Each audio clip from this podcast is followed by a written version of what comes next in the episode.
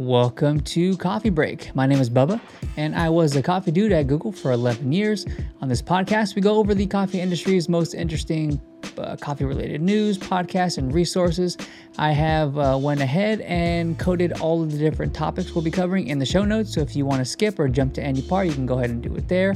Um, We'll try to get you in and out in less than five minutes. Uh, this episode in the beginning of the week is geared towards more general coffee news, nothing really technical.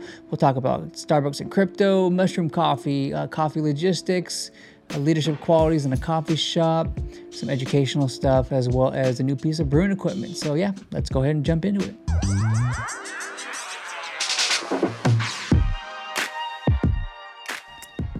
The first story we're going to talk about is Starbucks and crypto. So, uh, what does this mean? So, they are going to start accepting uh, cryptocurrency on their app. So, if you want to pay in crypto, you can. Uh, it uses a company called Bakkt, B A K K T. Uh, you can also pay for uh, your beverages using PayPal. It converts uh, crypto right into fiat that you can use and reload into the Starbucks app. So yeah, pretty cool to see cryptos being incorporated in the coffee industry, especially a big name like Starbucks. Our next story is mushroom coffee is having its moment. So at first I thought the story was talking about uh, the coffee itself is just mushrooms, no coffee, just mushrooms as like a substitute for coffee, but it's actually coffee and mushrooms. So the benefits of having mushrooms with coffee, certain mushrooms, is it counteracts the effects of some of the caffeine, so less jitters and such.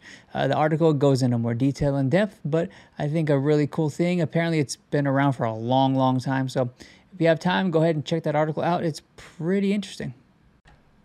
First podcast pick of the week is going to be from the Daily Coffee Pro, talking about coffee logistics crippled for 2022. So, what uh, kind of regardless of where you are on the coffee uh, supply chain, uh, logistics itself for coffee are gonna it's gonna be rough. Uh, it is rough right now. It's gonna be even worse next year, uh, according to Lee. Uh, if you have time to go ahead and check out the podcast, gives you a lot more information. But just a heads up that not looking too good. Yeah. So the next podcast for the week is from Keys to the Shop. It's the six essential qualities of coffee shop leaders. So a lot of this kind of talks about how you don't necessarily need to be really good at everything when it comes to leading, uh, but there are some tools and tricks and skills you need to pick up along the way uh, to learn how to manage people with different skill sets and uh, than uh, what you currently have a new educational opportunity that I found is from Sucafina. Uh, they launched what they're calling the Center. It's a global coffee education hub. Uh, they only have, I think, six or seven classes built out right now, but one interesting one is about agronomy. Really cool stuff. Uh, I learned about agronomy when I was on a coffee farm a couple years back. something that everybody should really understand and know something about. And with this company and with this educational opportunity, you are able to do that. So if you uh, want more information on that, go ahead and check out the notes, uh, the links rather, in the show notes. And the last little thing I want to mention is the Etkin Dripper. So it's a big flat bottom um, uh, piece of brewing equipment uh, for manual brew. So you can brew bigger batches, uh, like a pour over, but like a lot larger quantity. So you can go ahead and check this out. Uh, it's pretty interesting if you are looking to do multiple cups uh, as a pour over.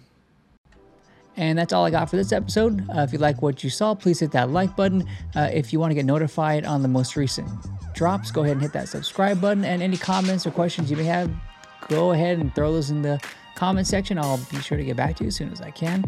Uh, thank you for being here, and I hope you have a fantastic rest of your day. Until next time.